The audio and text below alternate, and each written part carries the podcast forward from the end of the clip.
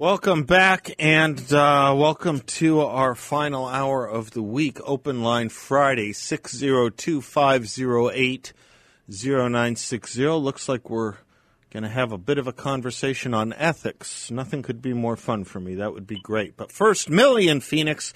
Millie, are you going to talk to us about ethics? No, I am not. I'm going to talk to you about rallies. Which lead to ethical government. So, yes, you're Yes. talking to us about rallies, which is about ethics. Give it to us, baby. Yes.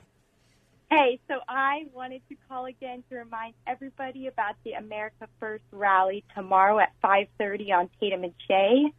Um, it's going to be really, really fun. I actually just ordered a bunch of, um, well, I picked up today a bunch of custom car magnets that say really, really funny things like um, "Work harder, millions on welfare depend on you." Stuff about socialism. So I'm really excited to give those out tomorrow. I, I got like a hundred of them, so I'm expecting a pretty, pretty great turnout. And we're rallying for free speech, our Second Amendment rights, and uh, a right, right for a closed and secure border. So I'm really excited. Um, just wanted to announce it one more time before, before tomorrow. So I am just really, really excited. So You're the reason Ronald Reagan said citizen was his favorite word because you people like you turn it into a verb. Millie, so the recap: Tatum and Shea tomorrow, 5:30 p.m. Pro America, pro fun. Yeah. Exactly, exactly. It's a great way to like meet other people too because we're we all have the same mindset and we're all using our voices for the same same purpose. So we're really excited for for a peaceful, fun rally. So well, I'm sure we'll get lots of honks and it'll be crazy. So That'll we're really great. excited. Be great. Thanks. Call in Monday and let me know how it goes. Okay. we'll do. There'll And- probably be some some and- exciting And then plan another one. yeah, we will. Thank we you want so you busy. Millie, but we appreciate your dedication. Thank you, dear. Thank you so much. Of course, of course. Bless you. All right, where am I going to next? Ed in Phoenix. Hi, Ed. Yes, hello. Thank you for bringing up the topic of uh, Thomas Jefferson and the issues we have today with morality. Yes, sir.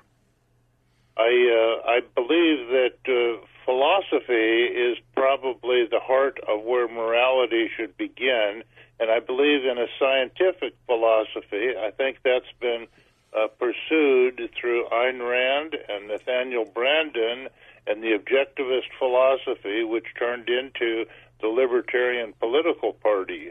I think that atheism is an appropriate scientific conclusion, and from that you can obtain uh, a rational ethics that uh, I think is superior to the theist approaches uh, that are less scientific than uh, the way Ayn Rand introduces it. Interesting. Uh, Ed, uh, so you would um, you would consider yourself a follower of Ayn Rand's? Ed, are you still there?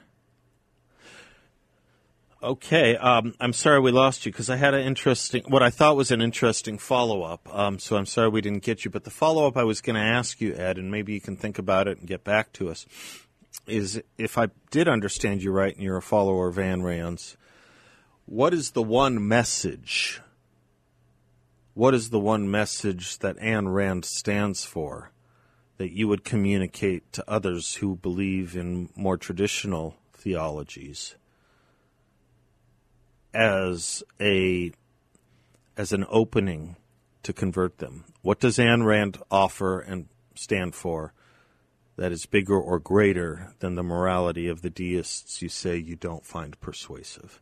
I, that would be my follow up. I'd be I'd be curious to know what your answer is to that, um, or anyone else who is a follower of Ayn Rand's and wants to take a stab at it. Uh, uh, okay, where am I going to next? Let me do um, let me do Ti- let me do Tim in Peoria. Hi, Tim. Seth, how are you? I'm well. How are you? I'm doing well. I just wanted to piggyback on your comment before you went to commercial uh, last time, and it was the uh, it was Washington's uh, position on on religion, and someone, one of your callers, had mentioned to be a moral person is to have uh, religion in your life, and I think this is uh, the, the part of the hypocrisy on on the conservative side, and that is to say that uh, all problems, uh, whether they be racism, whether they be guns, whether they be the failing of schools, all comes down to the fact that religion has been abandoned from schools. And I just think that's uh, hypocrisy because they pick and choose who or what quotes they're going to use from our founding fathers, such as Washington. In fact, many, unlike yourself, choose to omit uh, Washington's position uh, on religion and even Jefferson's position on religion, and that it does not have a place in government so much.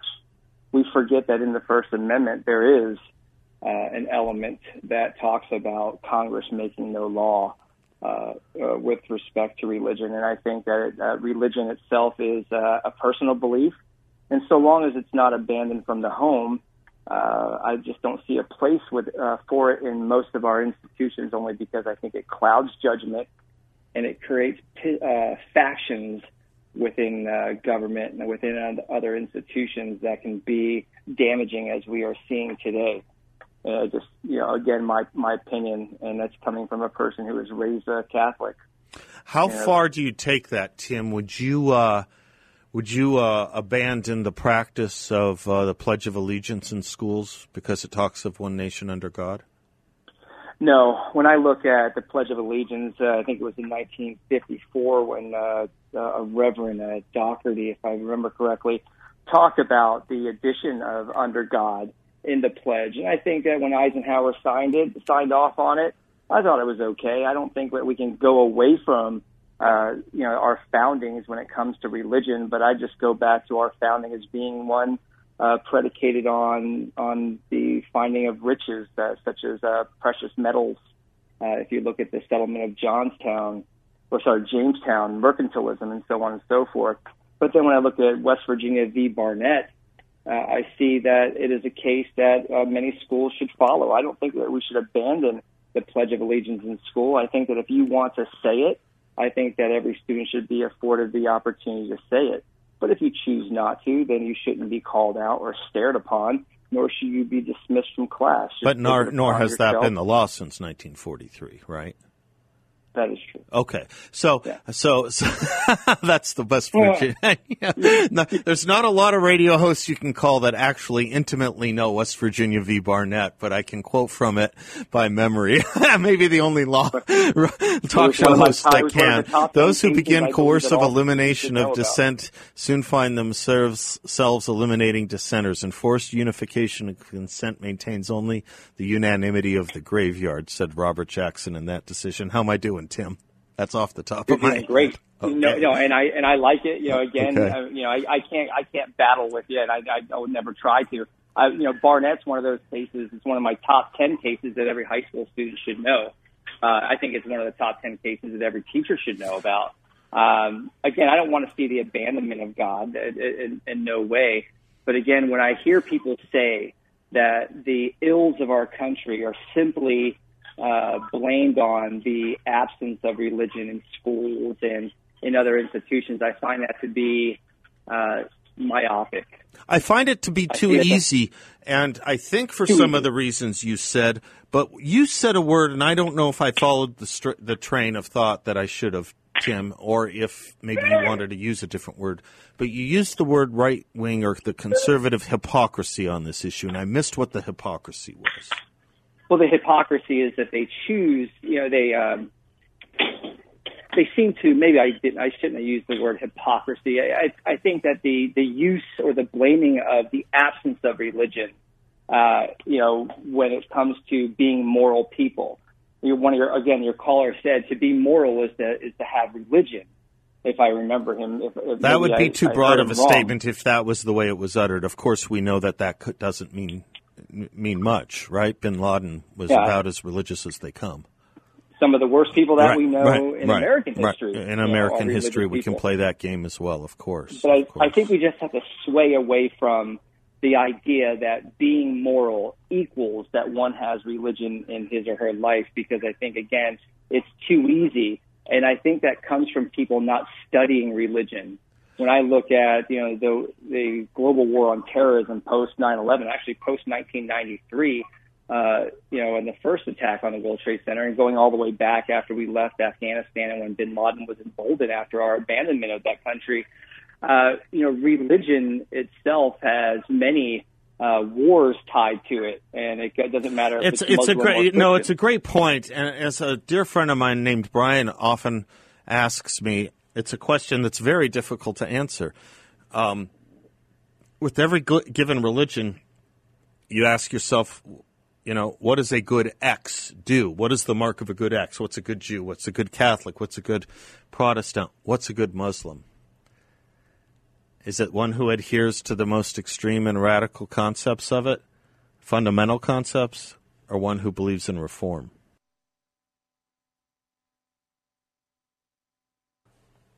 Portions of the show are brought to you by Trades Unlimited. Did you know foam roofs here in the Valley are a great option?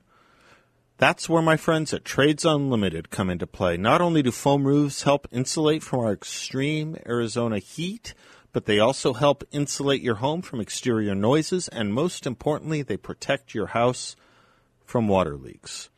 I've had the privilege to go down to Trades Unlimited's offices and warehouse and meet the team over there, and I can tell you they are great people. More than impressed with their character and their craftsmanship. They have an A plus rating at the Better Business Bureau, and I can tell you why after meeting with them. You can just tell character, class, good people, competent. Most of their business is by referral or previous customers, and that to me always tells a lot about a company. But we're happy to have them on radio here too. The hot summer sun is actually perfect for foam recoats. Protect your roof before the foam beneath the coating gets compromised. Don't wait it's t- until it's too late. Call my friends over at Trades Unlimited at 480 483 1775. That's 480 483 1775 or find them online at tradesunlimited.com. Rob is in Surprise. Hello, Rob. Hi, Seth. Happy Friday. Happy um, Friday. indeed. Happy day after the Titanic sank. Um, yes. Oh, I gotta go. Uh, anyway, um, been listening to your callers. And by the way, I've been listening to the show all week. I've just been kind of tied up. I love that you had Evan Sayet back on. Oh, and by the way, our podcast will have Mark Krikorian on Monday night, so that should be fun. Great. Um, I was thinking about what Ed had talked about, uh, you know, regarding ethics and morality and Ayn Rand and atheism and objectivism, and this is where um, I, I think uh, because I've been studying for my Hillsdale College course, uh, Immanuel Kant, uh, he had some really interesting thoughts about morality, and, and I think, and this isn't Kant, this is me uh, saying that I think there needs to be uh, a decoupling of morality from religion, and I think that it's based on what uh, Kant was talking about because he had broken down or, or separated, you know, uh, moral laws from scientific laws, and he also kind of broke down things based on. Oh, I think Nathan Schlueter called it like a, a categorical imperative where you had three things. The laws of nature, which were based on morality, which morality follows a universal duty for the sake of moral law in and of itself. And that duty itself is the necessity of an action done out of respect for the law. When it's and and it takes uh, you know personal feelings and inclinations out of the equation. Um, and it's based, that part is based, the moral law is based on the laws of nature, which I think, and again, correct me if I'm wrong, if I'm uh, interpreting Immanuel Kant wrong. And by the way, he's probably the most complex guy I've ever read about, um, and an influence for you know later German idealism in the 19th century. Uh, you know, to include guys like Hegel and Karl Marx and so forth. But um, the the other uh, two things were uh, the char- categorical imperative having to do with persons. And, and I think his mission there was to say, don't use people because people are an end unto themselves and they're not things to be used. And boy, couldn't uh, couldn't a lot of people learn from that. Um, I think uh, Kant also had talked about uh, you know history providing an opportunity for this moral and scientific law to come together to create some sort of a, a certain view of history. But um, I think I think one of the big mistakes a lot of people make is, and and some of the callers had mentioned this, is that uh, whether you're atheist, Christian, Jewish, uh, Buddhist, uh, or or whatever, morality isn't necessarily based on any religion. And I, this goes back to the great philosophers, you know, way back when, that um, morality has a lot to do with the human, I guess, condition and you know the sense of right and wrong that has nothing to do with religion. Mm. What, what, do you think? uh, well, can you restate that again, Rob? well, I know it's a little complicated, and actually, I didn't even want to talk about that so much. No, I'm kidding. Of course, I'm I kidding. Of course. understand no, Kant I'm, I'm of course kidding. I, I, I don't know. Okay. I, I don't know Kant. I, I, I, I don't know any philosophy after the year 500 Common Era. Oh, okay. I don't oh, know anything after Aristotle well. and the Talmud. That's it. That's my oh. wingspan, brother. Anything after no, that no, is that's, modern. That's modern. And I don't do it the is. moderns. I just don't do the moderns. Well, that's one of the beauties of the Hillsdale course is because they start with, you know, Plato or Aristotle. Yeah, of course. No, I, I and, and I say that a little tongue in cheek, but my understanding of the categorical imperative uh, and whether it requires God or not. That's a, that's a big topic. Uh, look, uh, the categorical imperative to me is nothing more really than the golden rule writ large. Isn't at the end of the okay. day the categorical imperative something like you have to think of every action you engage in as what the effect would be if the entire world engaged in it? Isn't that mm-hmm. what the categorical imperative is? Well, yeah, it's probably many things, and I think again um, when to uh, me, if it's that, it's the golden rule. Do you need the gold? The golden rule comes from a principle in two principles really, but uh, both found in the Bible. Can you do it without the mm-hmm. Bible? You bet. You mm-hmm. bet. You can. Yeah, I, I think the whole autonomy thing, where uh, Kant was sort of talking about autonomy being sort of independent from your own personal happiness. Um, part of this reminded me of Ayn Rand that you know autonomy has to do with self law, self rule, things for your own good, persons as an end to themselves, uh, and and that kind of hits in a way. I think the objectivism that Ayn Rand has been talking about. But I think one of the points has to do with, you know, atheism and morality, uh, you know, a lot of people make the point that, uh, well, you know, you can be a moral person and still be an atheist. But um, I think that, that, that those are two separate issues. I think that uh, atheism is kind of a choice based on, uh, well, I would encourage them to read C.S. Lewis and uh, a few of the other folks that used to be atheists and became very, oh, the, the uh, the Apostle Paul. Yeah, no, that's the way to do it. Certainly, certainly. Yeah. Also, and and again, this is kind of a separate thing. When uh, President Joe was talking about banning assault weapons, I, I thought, how absurd. Okay, so we're going to what's an assault weapon? Well, that's anything used to assault somebody, right? So we're talking, you know, frying pans, baseball bats, screwdrivers, hammers, uh, Ming vases, chairs. Well, in my case, Rottweilers, ice picks, brass knuckles and I keep thinking, these are the idiots in charge of us. Oh, Rob, that's so funny. That's a good point. Also, gives me a kind of insight into the kind of house you have. You mentioned Ming vases. I didn't hear you mention knives. Okay, Rob. Good to know. I'm Seth Leibsohn. We'll be right back.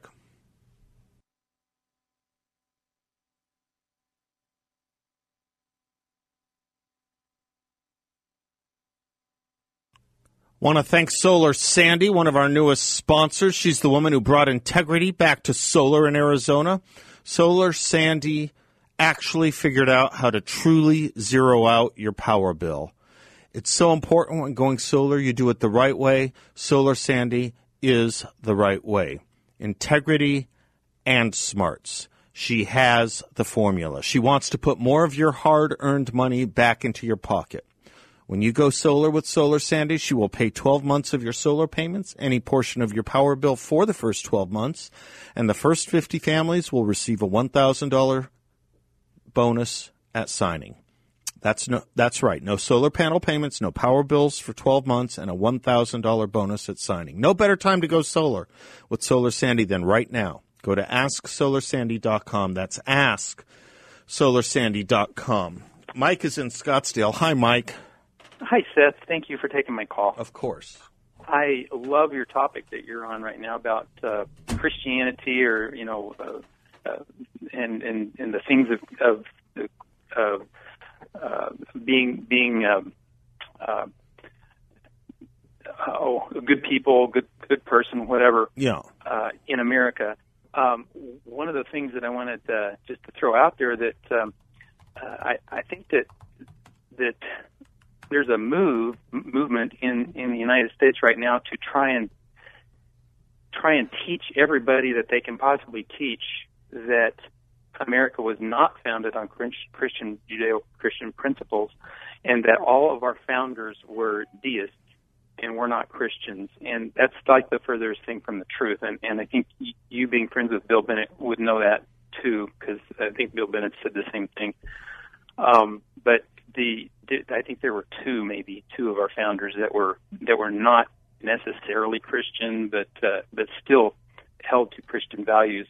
Uh, even even uh, they're they're they're they're attacking now Washington. He he he he had a book of prayer. He he said so many prayers. They even have all his prayers in this in these books. Oh yes, and, and they haven't read his, his farewell diaries. address, obviously. Right? Exactly, and and so you know he was very Christian, and relied on God for everything he did, and, and so did Lincoln, and so did all, all the founders of, of our great country. And if you go into the House of Congress and you look at the frieze all the way up, up, up by the ceiling, there's a frieze all the way around, and it's got a sculpture of Moses yep. and the sculptures of all the apostles, yep. and the yep. and they're all around. They never show it on TV, but and then and then they've got the the Ten Commandments up there. It's yep. all in same in, in the Congress. Supreme You Court, also in the Supreme Court. them. You bet. Yeah, and every, just about every building or or or monument in Washington has something Christian on it. Uh, and I think maybe you can help me with this. De, de Tocqueville, the French guy that came over because he was trying to figure out why America was so he said great religion was so our first successful. institution. Yeah. Yeah, and and if we ever lost it, America would be gone. Yeah. And and so you know, um, the uh, I think I think America went downhill back in the '60s when they took prayer out of schools, and when the atheist Madalyn Murray O'Hair uh, uh, started her attacks on on America. That's that's when we went into our descent uh, as a nation. Uh, we even used to teach uh, in our public schools. Use the Bible was one of the main things that they taught out of. Um, and and so you know, uh, for what that one gentleman two two times uh, two two gentlemen ago there, um, or two callers ago, he he I understand what he was saying, and I agreed with most of what he said, except for that Christianity shouldn't be in America. Oh, I'm sorry that, that America was founded on, on Christianity. Look, this is this they- is such such a good and important topic, Mike. Thank you. And I'm torn between, um, you know, uh, the kinds of things that you, the caller referenced and, and the kinds of things you're saying. But there is also a common sense to it all, isn't there? There is a common sense to it all about religion and morality and the presumptions therein. What do I mean by that? Well, Dennis Prager talks about if you're walking down a dark street alone at night and of a sudden you hear three late teenage boys walking behind you and there's no one else around, how much more comforted are you if you are to find out they just walked out of a Bible meeting? Bible study. There is something to that. The presumptions. I'm Seth. We'll be right back.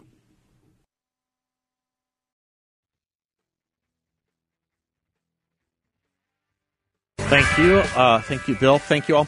I want to do these next two segments uh, as a tribute and tie back, call back to my monologue in the first hour, where we were talking about how pregnant the air of political philosophy and the understanding of the founders' America is, how important all that is right now when you see the assaults arrayed against it.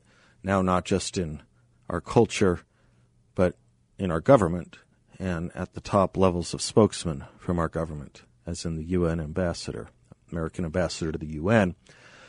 And I and and it ties back to the anniversary that um, that this week presents me as being the 32nd anniversary of the day I walked into the door of conservatism.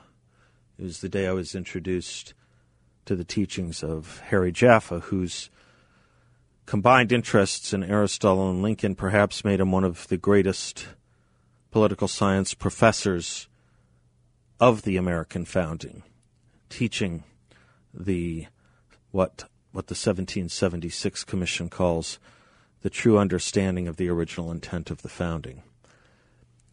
Harry Jaffa created that. The editors at the Claremont Institute in Hillsdale that wrote the 1776 Commission report, they were all students of Harry Jaffa's. Larry Arnn was, Charles Kesler was. It was a privilege of me to become one, which is the beginning of my introduction to conservatism. And Harry was consumed with, among other things, not just the American founding, but what was meant by truth in the Declaration of Independence and what we should glean as the importance of it in the preservation of Western civilization. In that lecture, 32 years ago, Harry Jaffa said exactly this. Listen to how prophetic he was. There is one thesis that is dominant in the liberal arts curricula today, one that runs through all the social science and humanities departments, namely political science, economics, literature, religion, philosophy, history, psychology, sociology, anthropology. That thesis is that there is no objective knowledge of or rational ground for distinguishing good and bad, right and wrong, just and unjust. This was 32 years ago. All such judgments are said to be value judgments, concerning which reason has nothing to say. The essence of liberal education consists, at least at first, in becoming a dilettante of the aesthetic ideals expressed in art, architecture, sculpture, music, literature, and learning to savor the variety of lifestyles expressed in books, religions, philosophies, and cultures. What education displays for us is the variety of forms that human imagination and human taste, including moral taste, takes. But it never tells us that one is truer, more beautiful, or more just than another. It never tells us that human choice can be guided as the signers of the Declaration of Independence believed it could be, by the truth about man, God, and the universe. So the question then becomes um, how do you know the truth? How do you know what the self evident truth is? And that's where you get into what Harry Jaffa called the miracle of the common noun or the miracle of the proper noun. It was one of the most famous lectures Harry gave. And he says, Arist- for Aristotle, the eye really sees because it apprehends the form of the thing seen without its matter. The signet ring leaves its form in wax after it has been removed. The form in the wax is no less the form of the ring because the ring is no longer there. Also, a mirror records the form of the thing or person who stands before it. Hobbes says that the form in the mirror is an illusion, and he ridicules the very idea of a disembodied species. He does not grant that anything separated from its matter can be real. But we in the world of common sense, we know that what we see in the mirror is genuine. The fact that the form of a thing can be separated from its matter is the very heart of human understanding and of human intelligence. Without this possibility, modern science itself would not be possible because all science presupposes the detachment of the mind from its object as a condition of human speech about the object. Human speech about an object presupposes that we employ common nouns. To say, for example, that this is a chair I'm pointing to a chair, implies that there is an infinite number of possible chairs, each different from this one, and yet all equally chairs. The mind has abstracted the idea of the chairs from the visible forms of particular chairs, just as the eye abstracted the visible forms from their matter.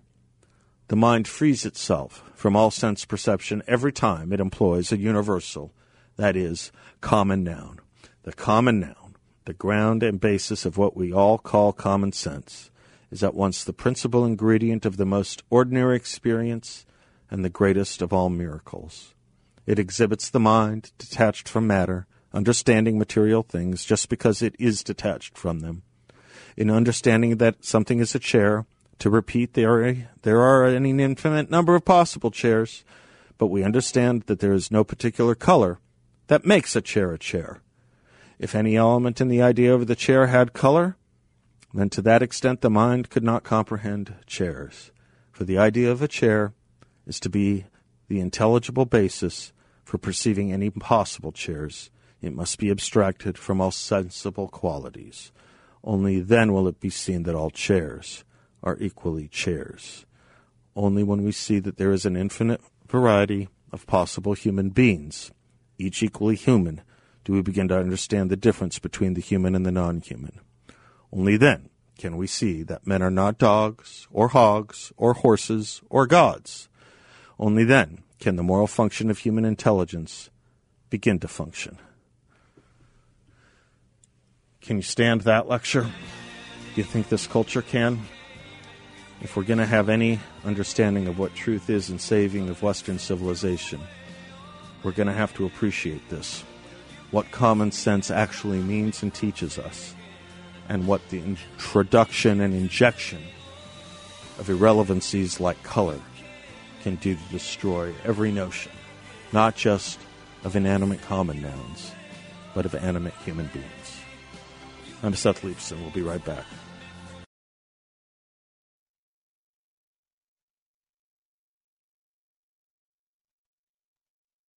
Thanks for uh, bearing with me as we do a little pol- political philosophy. As I like to say, and I think I'm right about this, you may not be interested in it, but you look at the Marxism, you look at the neo Marxism, you look at critical race theory, you look at all that surrounds you politically. You may not be interested in political philosophy, but it sure as heck is interested in you. So you must get interested in it. And it begins with understanding the importance of saving our Western political philosophy, because it is that political philosophy that gave us this country. And until, oh, about 30 or 40 or 50 years ago at most, was the chief bulwark of keeping it free, understanding it. I keep relying on Harry Jaffa. This show, in part, has been a tribute to him because of what he did for me. He writes the Constitution did not exist merely for its own sake, as though it were a set of procedural rules with no better goal than letting people do what they pleased with what they pleased. It was intended to serve the interests of the principle of liberty to all, which meant that the Declaration of Independence was the word fitly spoken, which has proved an apple of gold to us, for those that know their proverbs, or for that matter, their Abraham Lincoln. The Constitution and the Federal Union, the Constitution created in 1787, Lincoln said, are the picture of silver, subsequently framed around the apples. The picture was made not to conceal or destroy the apples, but to adorn and preserve the apples. The picture was made for the apple, not the apple for the picture. The Constitution was made for the Declaration, not the Declaration for the Constitution. Little Lincoln, little Jefferson, little American history. We could do worse going into this weekend having a little of that. I thank you for giving us your time, mind, heart, soul, thoughts, calls, feedback. God bless you all. Until Monday, class dismissed.